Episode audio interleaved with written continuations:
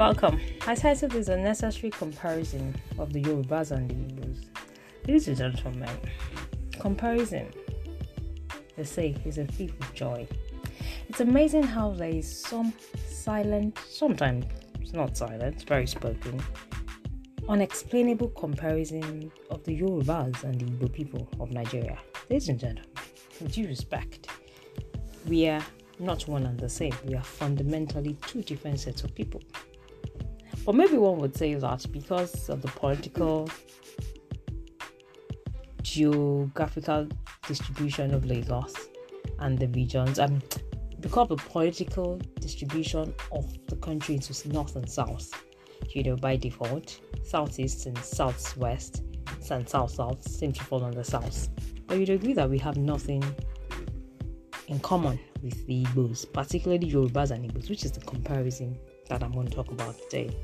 This is gentlemen is everywhere, and it's beyond the conversation of Lagos being no land. It's just, you know, the conversation around ethnicity.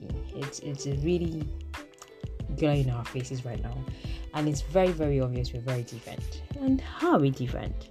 We're different in our thoughts, in ideology, in how we see things, in how we see even the average human being, in how we see gender, in how we see the man and the woman, Now we see the male hmm. child and the hmm. female child you know, we're different. I mean, the average Yoruba person sees the, every child as the same. He believes one is superior to the other. Okay, we're different in our rights, our marriage rights, how we go about our attire is fundamentally different. Our songs, how land ownership, family property, our culture is fundamentally different. Burial rights very different. Widowhood rights very different. We have nothing in common. We do not have any shared ideologies at all. Now, the reason I had to talk about this is because there's some kind of unexplainable comparison between the Igbos and the Yorubas of Nigeria, and you ask yourself why. Okay, so why did I discuss this? Um, some time ago we did a podcast. I did a podcast. I did comparison, and and I saw something surface. Oh, someone was comparing. They were comparing Sola Sobowale and Patience Ozokwor. These are two Nollywood actors. One Yoruba, one Igbo. Okay, but you know they both feature in the English Nollywood movies why would you compare both of them? Why don't you compare Patience Ozokwor and maybe Ngozi is and any of our other Igbo counterparts? Okay, why would you compare with the Yoruba person? The question you ask yourself sometimes is why? Okay, is it is the idea to pull down the average Yoruba person because you feel that oh they always do well, or what? Because it's completely unexplainable. There was a time um, they were celebrating Mo Abudu, about 100 most celebrated women in the world, and some journalists posted, it was a media platform, oh, Mo Abudu is one of the most celebrated women after Okonjo Iweala. And you know, when I read that, I asked myself, why the comparison?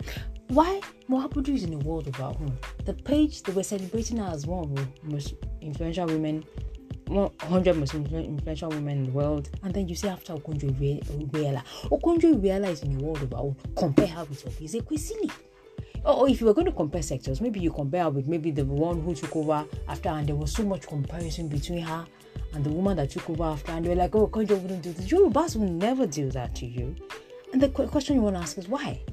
Okay, why this unexplainable comparison. Is there a fight? Is there a contest the Eagles have with us? Like it won't always be you guys all the time. Ladies and gentlemen, we didn't go to bring people from Biafra to come and bring them to Lagos as slaves. If some people feel that this is what is happening in America, where the blacks are superior to the whites, the whites asked for blacks to be slaves there. We didn't say that you came to Lagos yourselves. I mean yourselves. I mean, the average Yoruba person will not compete with you, but you guys tend to do that. I mean, it's high time we began to call spades spades. Okay. Um, there was another um news that I saw.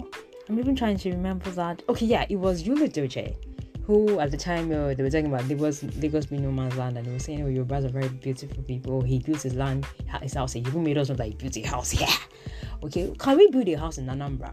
Would he even give us land? But it's fine. And then a few days later, he began to contest the fact that Tems got a Grammy Award. And in my mind, I thought, not you, Yul Edochie, you're Igbo. Why don't you talk about some other guy from your region who got a Grammy? Don't pull us down. We don't bother pulling you down.